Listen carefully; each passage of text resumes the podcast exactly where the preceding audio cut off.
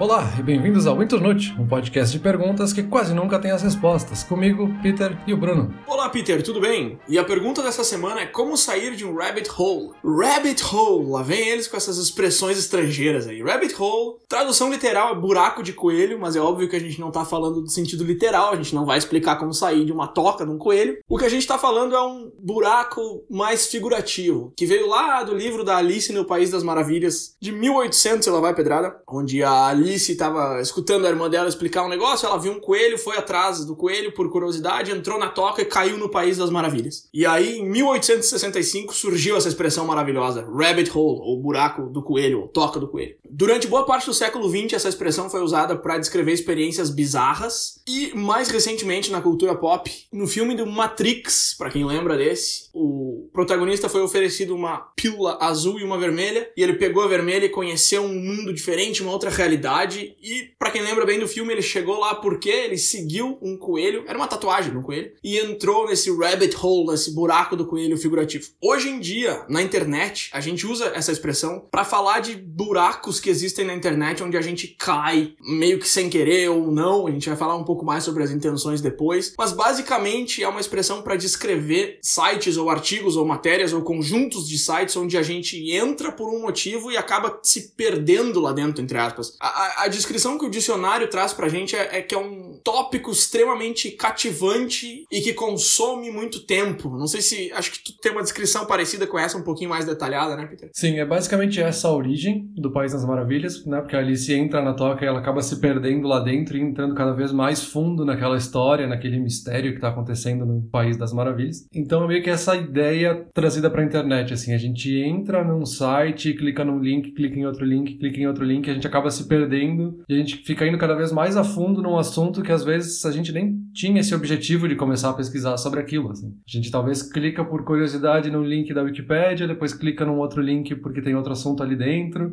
Então tem até as brincadeirinhas assim de a pessoa começa pesquisando sobre, sei lá, a história de uma ponte na cidade dela e acaba pesquisando no final sobre concursos de camisetas, sabe? Uma coisa que não tem nada a ver com o assunto inicial, porque ela clicou num link que depois levou para um outro assunto, que levou para um outro assunto. Então é bem essa ideia da toca do coelho de ser um mundo surreal, onde a gente vai entrando e ficando cada vez mais maluco. Geralmente se define como uma tangente onde a gente gasta muito tempo, a gente sai do nosso curso inicial e a gente tem muita dificuldade depois de voltar ou até de entender como é que a gente chegou ali, assim. E aí, justamente enquanto eu tava pesquisando sobre esse assunto, eu caí num buraco. Eu tava justamente pesquisando sobre Alice no País das Maravilhas, e aí eu vi que também tem uma expressão parecida que se usava no século XIX, comecinho do século XX, baseada no outro livro, que é Através do Espelho, e o que Alice encontrou lá. Então existia uma gíria também para Through the Looking Glass, que é para falar quando a pessoa atravessa o espelho, ela entra nesse mundo surreal também, é um pouco parecido até. E aí eu cliquei para ver por que, que usava a expressão Looking Glass, porque a tradução não é a mesma coisa em português, não é mirror, né? não é espelho. Em português a gente traduz como espelho. Aí quando eu vi, eu tava lendo sobre como é que se faz um espelho e por que que no século 18 e 19 as pessoas usavam o termo looking glass e não usavam a palavra mirror em inglês, então eu fiquei muito tempo perdendo tempo com isso. Pergunta sobre espelho. Tu chegou a descobrir que cor que é um espelho? Não, então a definição de espelho, agora a gente vai perder muito tempo isso. Mas então, que espelho, e aí muito por causa da palavra looking glass, é porque pode ser feito de várias formas não é só o espelho que a gente tem como convenção hoje em casa, que é um vidro com uma camada metálica por trás. Qualquer superfície que reflita a nossa imagem, ele está espelhando a nossa imagem, então já pode ser considerado um espelho. Os primeiros espelhos da história geralmente eram só alguns metais muito lisos, alguma outra coisa assim. Mas voltando ao assunto, A gente está aqui tentando falar sobre como sair de um rabbit hole, né? Como a gente sai desse buraco que a gente entra. E aí eu acho que a gente pode dividir a nossa conversa talvez em três partes para tentar criar uma coesão, porque a gente chegou obviamente na pergunta antes de saber a resposta, né? Então, eu acho que a gente pode fazer um caminho aqui de pensar primeiro o que é um rabbit hole, pra gente tentar definir melhor o que que é isso, que é o que a gente já está fazendo. Depois, num segundo momento, a gente precisa entender se isso é bom ou ruim. E aí, num terceiro momento, a gente de fato vê se a gente precisa sair, então como a gente sai dele. E se a gente não precisa, talvez como é que a gente aproveita ele da melhor forma possível. Tá, me parece interessante. Eu acho que buraco negro que você usou agora é um bom sinônimo pra gente usar, porque a gente até pesquisou termos em português ou tradução, mas não tem de jeito nenhum. Eu, inclusive, encontrei um filme chamado Rabbit Hole. Eu pensei, ah, vou ver qual é o nome em português, de repente me dá uma ideia. E o nome em português é Rabbit Hole também. Eu pensei, putz, mas aí pra gente não ficar falando Rabbit Hole o tempo todo. Acho que buraco negro é um bom sinônimo que a gente pode usar. Buracos negros da internet. É, boa. Na verdade, foi um ato falho aqui falar buraco negro, mas isso até ajuda aqui a fazer um gancho para a próxima parte. Um sinônimo, talvez, que eu encontrei aqui mais específico da internet mesmo, que é quando se fala de buracos negros da Wikipédia. Tem até o que se chama de wiki hole, né? Que seria um, um buraco wiki. Que é justamente essa ideia da pessoa que clicou num link da Wikipédia e como a Wikipédia é cheia de links dentro dos textos e hiperlinks por tudo, é muito fácil a pessoa cair nesse buraco de ir pesquisando cada vez mais a fundo sobre um tema. E existem inclusive jogos sobre isso. Tem até o Wikipedia Racing Game, que é um jogo de corrida dentro da Wikipedia, em que ele te dá um artigo aleatório e ele te dá um outro artigo para começar, e tu tem que descobrir o caminho entre esse artigo e outro. Então tu tem que fazer o rabbit hole para chegar do artigo 1 até o artigo 2 sem sair de dentro da Wikipedia. Eu já tinha ouvido falar desse jogo, eu inclusive tentei jogar uma vez aqui em casa, mas não deu muito certo. Eu não tenho muita paciência para ficar procurando links. Mas agora como a gente tá falando desse assunto, eu fui um pouco mais atrás e pesquisei e eu descobri que o Amazing Week Race, que é como eles chamam esse jogo, tem sido um evento nas Olimpíadas de Tecnologia, então o pessoal joga isso num nível profissional, isso eu achei muito interessante. E outra coisa que eu achei legal é ver como as páginas estão conectadas e como os assuntos que parecem não ter nada a ver uma coisa com a outra estão super conectados em dois ou três graus, ou às vezes até em um grau. Por exemplo, a página do Reino Unido na Wikipedia, ela tá conectada a todas as outras páginas da Wikipedia numa média de 3.67 cliques. Isso quer dizer que em média, se tu tá na página do Reino Unido e tu clica em três links, tu consegue atingir qualquer outra página do mundo. Óbvio, em média. Mas isso mostra como os assuntos estão relacionados. Isso me lembrou até daquela pesquisa que diz que todas as pessoas do mundo, as 7, 8 bilhões de pessoas no mundo estão relacionadas por no máximo 6 graus de familiaridade. Tu conhece alguém conhece alguém conhece alguém que conhece o mundo inteiro. E eu, eu gostei muito dessa pesquisa quando eu ouvi ela um tempo atrás, e aí eu fui atrás, e aí foi mais umas duas horas de pesquisa que eu perdi lendo sobre esses seis graus de familiaridade. E é verdade, eu não sabia, eu achava que era só uma teoria, mas ela já foi comprovada. E eu fiquei fascinado por essa conclusão. Mas aí foi outro rabbit hole que eu caí, infelizmente, durante essa pesquisa. Eu também caí em vários. Agora, voltando ao assunto, o que, que tu acha desse racing game da Wikipedia? Adianta pra alguma coisa? Tu acha que quem joga aprende alguma coisa? Ou mais que isso, tu acha que pessoas com mais cultura e conhecimento têm vantagens nesse jogo? Ou é só uma questão de sair clicando com nenhum? Ah, não, eu acho que ele talvez até foge um pouco da ideia de um rabbit hole em si, né? Ele é basicamente transformar isso num esporte, que a gente falou. É para um público muito específico, é para um nicho de pessoas e obviamente que existem técnicas dentro desse esporte. Então, tu não precisa de fato ler os artigos, tu precisa entender mais ou menos uma relação de como é que uma coisa se liga na outra. Então, eu não acho que a pessoa que é o campeão dessas corridas é a pessoa mais inteligente do mundo porque ela passou por todos os artigos. Né? Clicar no título não significa que tu entende o conteúdo que está ali dentro. Né? Mas isso é mais para exemplificar que isso tem uma força de fato dentro da internet. Assim, está muito relacionado com a forma como a internet é estruturada, né? Dessa ideia descentralizada de hiperlinks ligando artigos e sites de uma forma quase intrínseca. Né? E até um comportamento já comum hoje em dia. Se fala muito da segunda tela, né? Eu encontrei até alguns artigos que falavam que a segunda tela não é nem o celular em si, a segunda tela é a Wikipédia especificamente. Porque muitas vezes as pessoas estão assistindo alguma série, algum filme, alguma coisa, até um noticiário, e elas ficam em dúvida sobre algum assunto e elas já abrem a Wikipédia para ver mais sobre esse assunto ou entender um pouco esse assunto. Existe muito essa coisa cultural que a gente tem para falar de rabbit hole, a gente tem esse hábito de fazer cair em rabbit holes assim, mas é até engraçado que a gente não tenha uma expressão muito clara em português para falar isso, né? E mesmo em inglês é uma gíria relativamente nova, assim, ela surge basicamente junto com a internet. Esse aí é o exemplo clássico de onde veio a expressão. Nesse caso, a televisão é a irmã da Alice, o assunto que despertou curiosidade é o coelho que passa correndo pra toca e a Wikipédia é a entrada do buraco. E tudo que se encontra lá dentro é o país das maravilhas. Agora, Peter, tu falou que a gente ia discutir aqui se cair no rabbit hole é bom ou não. Cara,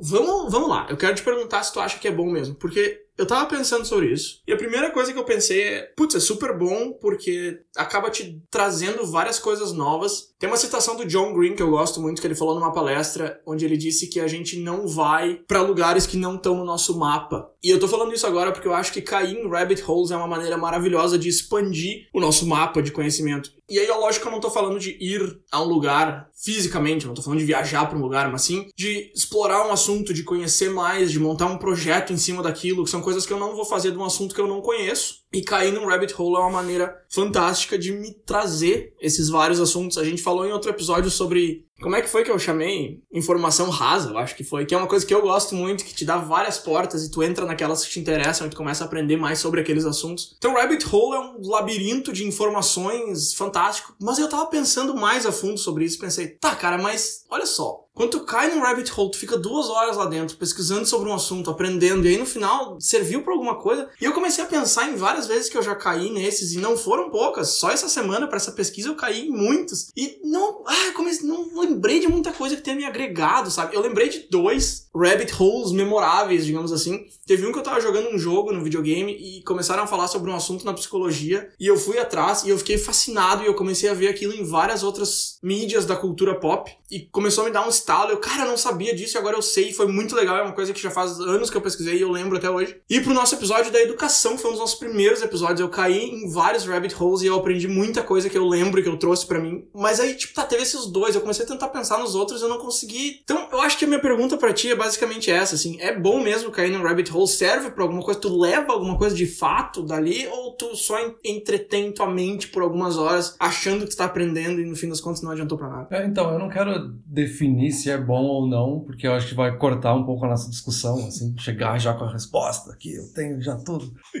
Eu acho que tem vários aspectos que a gente pode analisar aqui. Um é como a gente caiu nesse rabbit hole, por que, que a gente está fazendo uma pesquisa, por que, que a gente está nesse buraco. E aí eu fui pesquisar um pouco sobre motivação. Por que, que, por que, que a gente pesquisa alguma coisa? Tipo, por que, que de qualquer forma a gente iria começar uma pesquisa sobre qualquer assunto? E basicamente a gente tem dois tipos de motivação que podem nos levar a uma pesquisa. Existe a motivação intrínseca, que ela é basicamente puxada pela curiosidade, e do outro lado a gente tem uma motivação extrínseca, que é quando a gente tem uma tarefa. Então uma, a gente tem uma necessidade que vem de fora, né, uma de extra extrínseca, e a gente tem que fazer essa pesquisa. Então a gente tem um trabalho da faculdade para fazer, existe essa necessidade, então a gente cria uma motivação para ir pesquisar sobre aquele assunto, quase como uma forma de tarefa mesmo. Então o Rabbit Hole me parece que ele cai muito mais nessa ideia de uma motivação intrínseca, da gente ter uma curiosidade, e aí essa curiosidade pode surgir de vários lugares, e ela se separa de uma pesquisa, por exemplo, acadêmica, onde a gente tem um objetivo maior, uma tarefa para realizar. Porque eu fiquei muito nessa dúvida, assim, tá, se Rabbit Hole é fazer uma pesquisa, um pesquisador acadêmico não é um cara que vai muito a fundo no assunto dele, ele precisa de fato entrar num rabbit hole para conseguir entender o assunto dele. O rabbit hole me parece que ele está mais nessa motivação intrínseca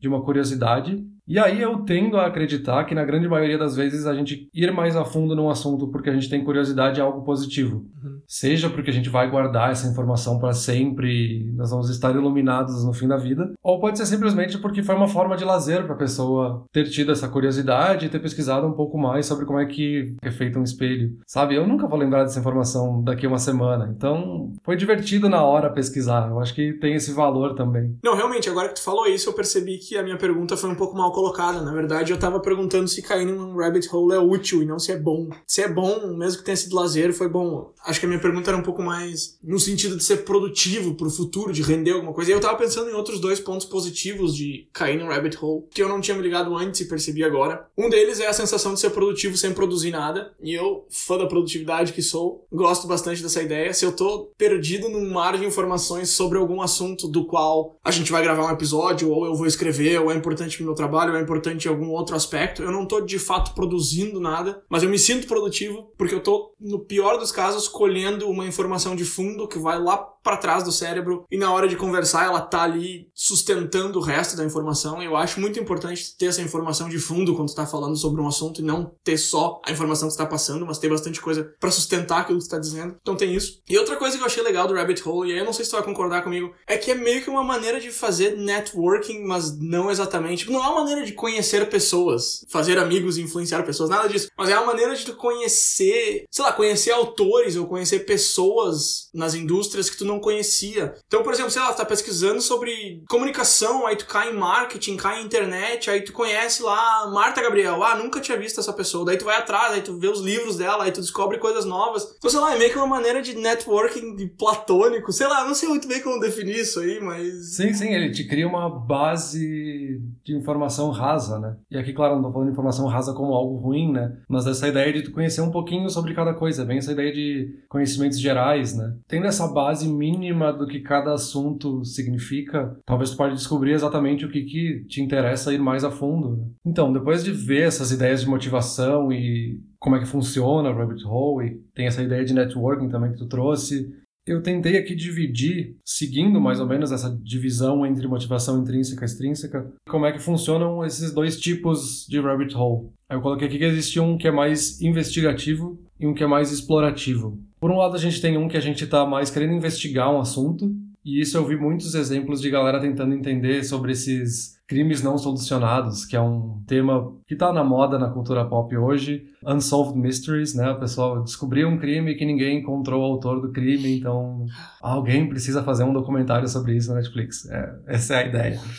E aí o pessoal começa a pesquisar, ela começa a meio que auto-investigar essa questão, assim, tem vários assuntos nesse sentido. É basicamente tu encontrou um grande tema e tu vai se aprofundando nele. E depois tem esse que é mais explorativo, que é aquele que a gente está falando há mais tempo aqui, que a pessoa clicou sobre internet, depois ela acabou clicando para entender sobre programação, depois ela clicou para entender sobre computadores, aí quando ela vê ela está estudando sobre mecânica em outro lugar, sabe? Então é muito mais no sentido de explorar o assunto, ela não quer de fato saber exatamente tudo sobre internet. Ela foi clicando porque ela foi criando essa curiosidade enquanto pesquisava. Mas de qualquer forma, essas duas se diferenciam ainda da pesquisa acadêmica, e aí óbvio que existem pesquisas acadêmicas investigativas e explorativas também nesses dois tipos, mas no Rabbit Hole ele não tem estrutura, ele segue essa lógica não estruturada, e o Rabbit Hole é muito mais ingênuo, eu acho. Ele é quase que um acidente. Tu começou a pesquisar e quando tu viu tu tava fazendo outra coisa, outra coisa, outra coisa. É bem nessa ideia de se perder mesmo. E aí depois tentando colocar valor nisso, né, tentando agora que eu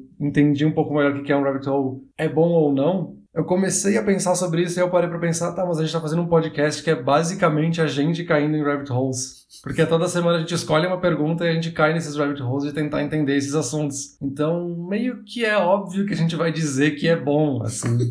Ou que pelo menos a gente tende a dizer que é super legal. Não sei o que, que tu acha, assim. Tu acha que a gente é rabbit holers amadores?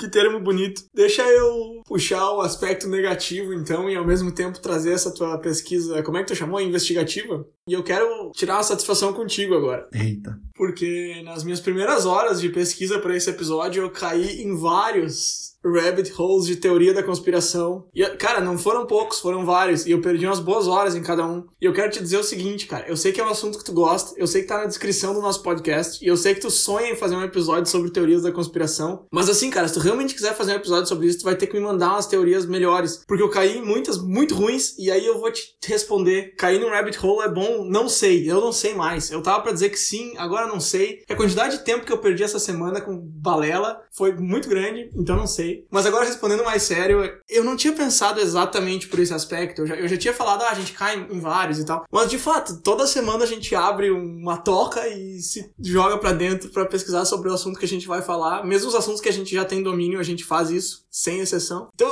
fica difícil a gente querer jogar contra o Rabbit Hole se é uma coisa que a gente faz literalmente uma vez por semana. E cada vez que a gente faz, ele dura uns 5, 6 dias. Então basicamente a gente tá sempre perdido dentro de um. É, e tipo, a gente faz esse podcast e a gente já pesquisava esse tipo de coisa antes, né? Então a gente decidiu fazer um podcast desse tipo porque faz sentido pra gente, né? A gente já gostava de fazer esse tipo de coisa. E até para puxar outra citação do John Green, já que tu puxou uma dele antes, eu achei um vídeo dele que ele falou um pouco sobre isso, assim, sobre essa ideia de ficar pesquisando e pesquisando incessantemente sobre assuntos. E eu achei uma frase dele que eu acho que resume bem, assim, o meu sentimento, que ele fala: Eu simplesmente amo me sentir perdido num mundo de pesquisas, ficar perdido nesse mar de conteúdo e coisas que realmente eu nunca tinha parado para pensar que de fato eu gosto desse tipo de coisa, assim, de ficar pesquisando um assunto e indo a fundo nele, porque eu já conhecia essa ideia de rabbit hole, mas eu nunca tinha de fato pensado assim se é bom ou não. Eu sabia que eu fazia e eu sempre achei tipo que eu perdesse tempo com isso, mas agora eu consigo ver que é mais uma forma de quase lazer para mim, é uma forma de entretenimento que eu tenho de ficar pesquisando porque eu de fato gosto de ficar perdido entre os artigos e entre os, os textos que eu tô lendo, sabe? Não sei se tu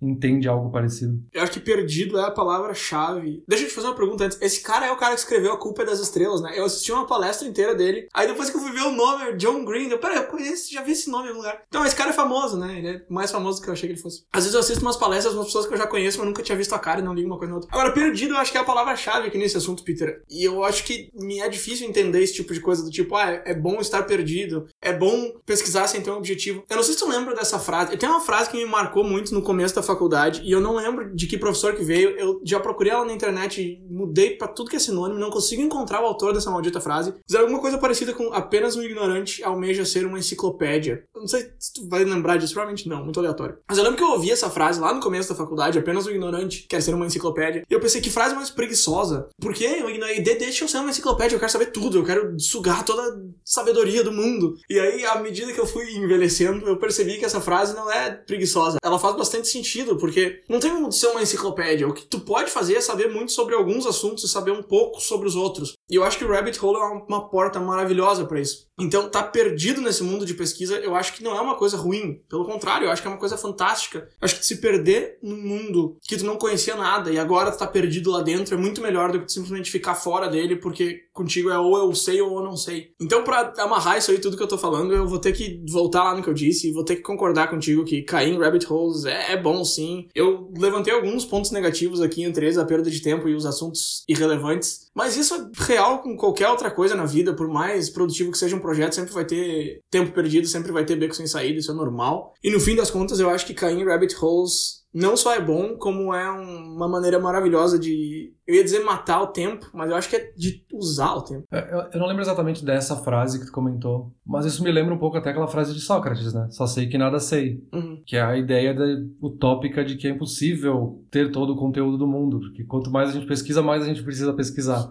Quanto mais a gente acha que sabe, mais a gente vai descobrindo que a gente não sabe nada. E claro, né? Eu também acho que é positivo um, um rabbit hole. Não significa que não existam aspectos negativos, porque se de fato a pessoa precisa fazer uma pesquisa focada e ela começa a perder tempo pesquisando assuntos não relacionados, ela perdeu o foco, ela está perdendo o tempo dela fazendo uma pesquisa totalmente irrelevante. Então não quer dizer que não existam aspectos negativos, mas eu entendo que o saldo é muito mais positivo. E até pensando nessa ideia assim de que existem pessoas que fazem ou entram em rabbit holes de uma forma profissional, se a gente pegar principalmente youtubers de educação, parece que vários deles entram nessa, assim. E o CDP Grey, que é um cara que eu já citei várias vezes aqui e eu gosto muito dos vídeos dele, tem até um que ele fala um conceito parecido com isso, que na verdade ele tá fazendo um vídeo sobre a bandeira da Irlanda do Norte. E aí lá pela metade ele começa a entrar num outro assunto de tentar entender por que que aquele elemento da bandeira tá ali, e aí ele para o vídeo para falar, gente, eu tô saindo do assunto, a gente precisa cuidar muito para não cair na, nessa floresta de todo conhecimento que a floresta de todo conhecimento é um lugar que a gente acaba entrando porque a gente viu alguma coisa ali curiosa e a gente começa a entrar cada vez mais fundo naquela floresta. Quando a gente olha para trás, a gente não sabe mais sair dela, assim, a gente fica perdido em todos aqueles assuntos, em todos aqueles textos, em todo aquele conteúdo. E eu achei bem interessante assim que existem várias formas de falar sobre a mesma coisa, né? De novo, essa ideia de que é um termo tão novo que não existe um não existe uma clareza sobre como é que a gente diz que a gente se perdeu numa pesquisa. Né? Eu gosto muito dele também. Outro youtuber educacional eu acho que o canal dele é um dos maiores, se não o maior nesse sentido, é o Vsauce. E ele também cai em rabbit holes o tempo todo. Eu tava vendo uma palestra dele sobre o porquê de ele entrar em rabbit holes, ou cair em rabbit holes, seja como for. E aí nessa palestra ele falou uma coisa que eu achei muito interessante, que ele disse que todo mundo gosta de uma explicação. Mesmo as pessoas que não gostam de aprender, gostam de uma boa explicação. E aí sempre tem aquele pessoal que na escola não era muito fã de aprender, mas o que ele diz é que mesmo essas pessoas, explicar alguma coisa para eles, eles vão gostar de ouvir. E aí nessa mesma palestra, ele falou que todos os assuntos estão relacionados com todos os assuntos, de uma forma ou de outra, e algum assunto interessa alguma pessoa. Porque todas as pessoas no mundo têm pelo menos algum interesse, ou alguns interesses. Então, se tu quer explicar ketchup pra uma pessoa que não tá nem aí pro ketchup, ele vai entrar no assunto do ketchup por, sei lá, ele deu vários exemplos de como chegar no ketchup. E isso aí volta no que eu falei lá no começo do episódio, onde eu disse que os assuntos estão todos relacionados e a Wikipedia tá toda linkada. E eu tô linkando isso com a minha fala que dizia que tá tudo linkado para provar que é verdade, tá tudo conectado mesmo.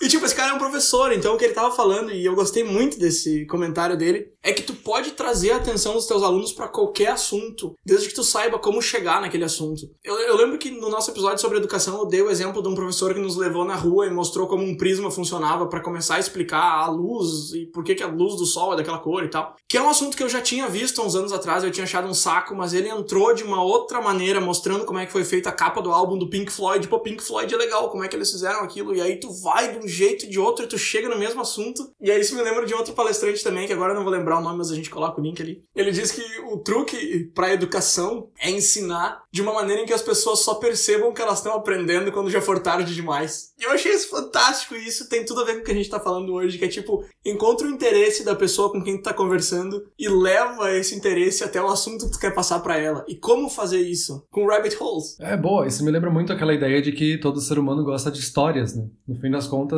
a gente não tá querendo aprender sobre metafísica, a gente quer ouvir uma história. Se a história for bem contada, a gente acaba aprendendo sobre metafísica, sabe? É meio que essa a ideia. Mas beleza, acho que a gente já entendeu aqui o que é um rabbit hole, agora a gente já sabe se é bom ou não, ou pelo menos a nossa percepção de se é bom ou não. Como é que a gente sai de um? Porque a gente falou que existem aspectos de fato negativos, então deve ter alguma forma de a gente sair de um ou como aproveitar melhor um. Tu chegou a ver algo nesse sentido ou pensou em como tu sai de um rabbit hole ou tu só percebe depois que já aconteceu tudo e tu perdeu horas ali? Eu tentei ver algo assim, mas eu acabei caindo numa tangente sobre videogames e não consegui mais voltar. E eu fiquei tentando sair e não consegui. Deixa eu te perguntar uma pergunta rápida então pra gente eliminar essa hipótese. Quando tu cai num rabbit hole, dá para chegar no final? No final? Uma boa pergunta. Difícil definir isso assim. Porque o final deveria ser. Ah, agora eu já entendi tudo que eu precisava sobre esse assunto, então ele tá concluído.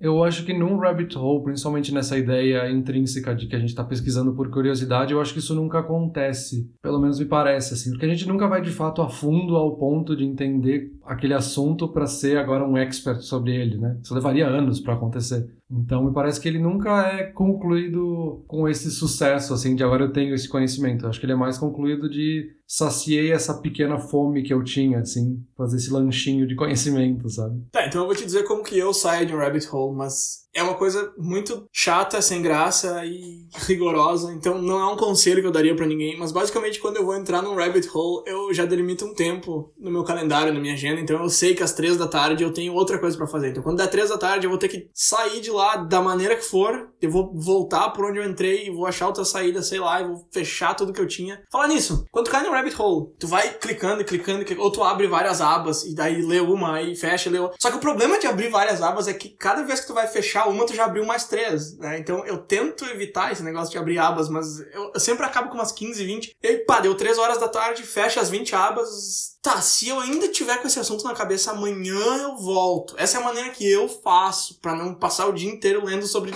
espelhos, como alguém aqui nessa conversa que eu vou fazendo essa semana. Mas aí, é abas ou tudo na mesma? Então, uma vez eu abria tudo em aba, assim. Mas aí ficava de fato nesse buraco de que a cada aba que eu abria, eu abria mais três. Então eu achava, abria um, novo artigo, nesse artigo eu clicava aqui mais três abas que depois eu vou dar uma lida rapidinha sobre ele, só pra ver o que, que é. Aí eu vou fazendo isso. Então com o tempo eu meio que, entre aspas, desenvolvi essa técnica de que não, eu não vou abrir uma nova aba. Se eu quero ler, eu clico nesse link, leio e volto. Isso me obriga a limitar um pouquinho o que eu estou pesquisando. Não tem como. Mas é, não tem como. Quando eu vejo, tá, mas é que esse aqui é muito interessante. Esse eu vou abrir uma nova aba depois. Uma coisa que me ajudou muito nisso, e aí principalmente aconteceu durante a faculdade, assim, que eu precisava focar em algumas pesquisas específicas, se eu chegasse em algum assunto que talvez fosse uma tangente, assim, que ia me tirar o foco, eu colocava tudo no Pocket, que é um aplicativo justamente para isso, assim, que é para te salvar artigos para ler depois. Uhum. E aí eu comecei a usar muito ele para isso, assim, eu vi algum assunto que fugia do meu tema de pesquisa, ah, até é legal, mas eu não vou ver agora, eu vou salvar aqui no Pocket. Então eu tinha já a extensão instalada no navegador do computador. O artigo ficava lá, depois eu voltava para fazer outra coisa. E aí é muito, de novo, né, como é curiosidade uma coisa ingênua a maioria daqueles links que eu salvava eu não ia mais ler. Eu nunca mais fui atrás de pesquisar aqueles assuntos. Mas se eu tivesse clicado na hora, eu ia gastar muito tempo. Sim. E talvez eu fosse até atrasar a entrega de algum trabalho, sabe? Que seria péssimo. Eu só ia comentar que eu acho que essa maneira que tu falou já é meio como sair de uma... Na verdade, é tipo como não entrar tão fundo, que anda de mão dada com como sair. E é isso que a gente tá falando agora, é basicamente como aproveitar melhor um rabbit hole, ou como não ir tão fundo num rabbit hole, né? Mas a gente tem que pensar também como é que a gente não entra, ou como é que a gente sai o mais rápido possível quando a gente não pode entrar num rabbit hole. Pensando aqui se a gente está fazendo uma pesquisa acadêmica, não, fazendo um TCC, fazendo uma dissertação, uma monografia, tu não pode perder esse tempo de ficar pesquisando assuntos que não sejam relacionados ao teu tema. Então, o que eu entendi pesquisando aqui é que talvez sejam justamente as técnicas que se usam para pesquisa acadêmica que servem para a gente não perder o foco. Que aí podem ser várias, né? E aí vai de acordo com o que funciona melhor para ti ou não. Mas é aquelas técnicas de fazer um outline específico, listar todas as tuas necessidades na pesquisa, ter objetivos claros do que, que tu quer pesquisar. Então, sempre que tu precisar e tu achar que tá saindo um pouco do teu assunto, tu volta para os teus objetivos, colocar prazos claros, isso também ajuda para que a gente não saia. Então, se eu não, se eu não botar data nenhuma porque eu tô fazendo, eu não preciso me preocupar se eu sair do assunto agora e for precisar outra coisa. Ter prazos e deadlines ajuda a gente a voltar pro assunto, porque eu preciso entregar isso neste prazo. E também essa ideia de dividir em várias tarefas. Então, eu tenho grande pesquisa, vou dividir essa pesquisa em pequenas tarefas menores, eu vou concluindo elas. Enfim, tem várias técnicas diferentes, mas eu acho que é justamente as técnicas já estabelecidas de pesquisa que nos ajudam a não perder o foco numa pesquisa, sabe? Então acho que a gente não precisa inventar a roda aqui. Acho que tem duas coisas que tu comentou aí, uma coisa que tu falou antes e outra que tu falou agora, que eu acho que dá para ligar super bem. Tu falou sobre colocar prazos e dividir tarefas, e eu acho que essas tarefas divididas, elas precisam de subprazos também. Tu tem o prazo para entregar tua dissertação, que é daqui a um mês, mas tu tem o prazo para ti de terminar esse capítulo, que é daqui a um dia. Uhum. Eu acho que isso é super importante também para lutar contra a ânsia de cair em rabbit holes. E a outra coisa que tu falou que eu acho que anda super de mão dada com isso é que tu falou que tu colocava elas num depósito para voltar depois e nunca mais voltava. Eu acho que isso não só é bom para tu te livrar dos artigos na hora, digamos assim, ao invés de entrar em cada um deles, mas também é uma maneira de acalmar teu cérebro, porque se tu te fala, não, eu vou fechar porque na verdade, no fundo, esse assunto não me interessa, o teu cérebro vai dizer, interessa sim. Agora, se tu coloca ali numa lista uhum. e nunca mais volta, o teu cérebro vai pensar, tá, não, tá lá, tá lá, tá, tá lá, beleza. Ou, tipo, ele não vai ficar, não, mas volta lá. É que nem aquilo que a gente falou no episódio passado de antes de dormir botar uma ideia no papel pra essa ideia não ficar te incomodando durante a noite. Mesmo que a ideia seja uma porcaria e tu vai jogar o papel fora no dia seguinte, ela não vai ficar te incomodando durante a noite porque tu já botou ela em algum lugar. Então eu acho que essas duas coisas andam super juntas, eu concordo plenamente. Essa ideia de subprazos pessoais é uma coisa que eu uso para tudo. Eu boto prazos para tudo que eu faço, prazos para mim mesmo. E a partir do momento que tu começa a não negociar com esses prazos, essa tática funciona super bem. Mas eu acho que é isso aí, Peter. Eu acho que tu trouxe várias ideias, várias táticas super boas. Eu não tenho muito a acrescentar, como tu pode perceber, eu só tô reciclando as coisas que tu já falou e repetindo elas. Então, para mim é isso aí. Mas essa é a tática melhor numa discussão, né? Tu pega o argumento do outro e fica repetindo para parecer que também é a tua opinião. mas é, mas é a minha opinião. uhum, tudo bem. Uhum. É, eu acho que, ô Peter, eu acho que a gente concorda muito nos assuntos que a gente pega, cara. Eu acho que em 24 episódios, a gente discordou uma ou duas vezes, foi muito. Eu acho que a gente tinha que pegar um assunto mais pra botar lenha na fogueira, assim. Uhum. Canadá é o pior país do mundo? Não precisa ir tão fundo já na primeira tentativa. Não, mas beleza, eu acho que a gente concluiu bem aqui. E eu acho que, de novo, isso a gente já falou em vários episódios. Mas parece que a conclusão, de novo, é a gente encontrar formas de enganar o nosso cérebro para que ele não faça coisas que a gente não quer. Eu ia falar pra gente fazer um episódio de como enganar o nosso cérebro, mas a gente já falou tantas vezes sobre isso que ia ser tipo aqueles episódios de Friends, quando eles pegam os episódios antigos e só fazem uma montagem. Ia ser tipo isso, porque a gente fala sobre enganar o cérebro o tempo todo, de fato. Mas é que funciona tão bem, né? E é uma coisa tão interessante. Mas beleza, depois a gente procura um tema aí que a gente discorde muito para poder brigar num episódio e fazer polêmica. Beleza, vai bombar. Valeu. Valeu.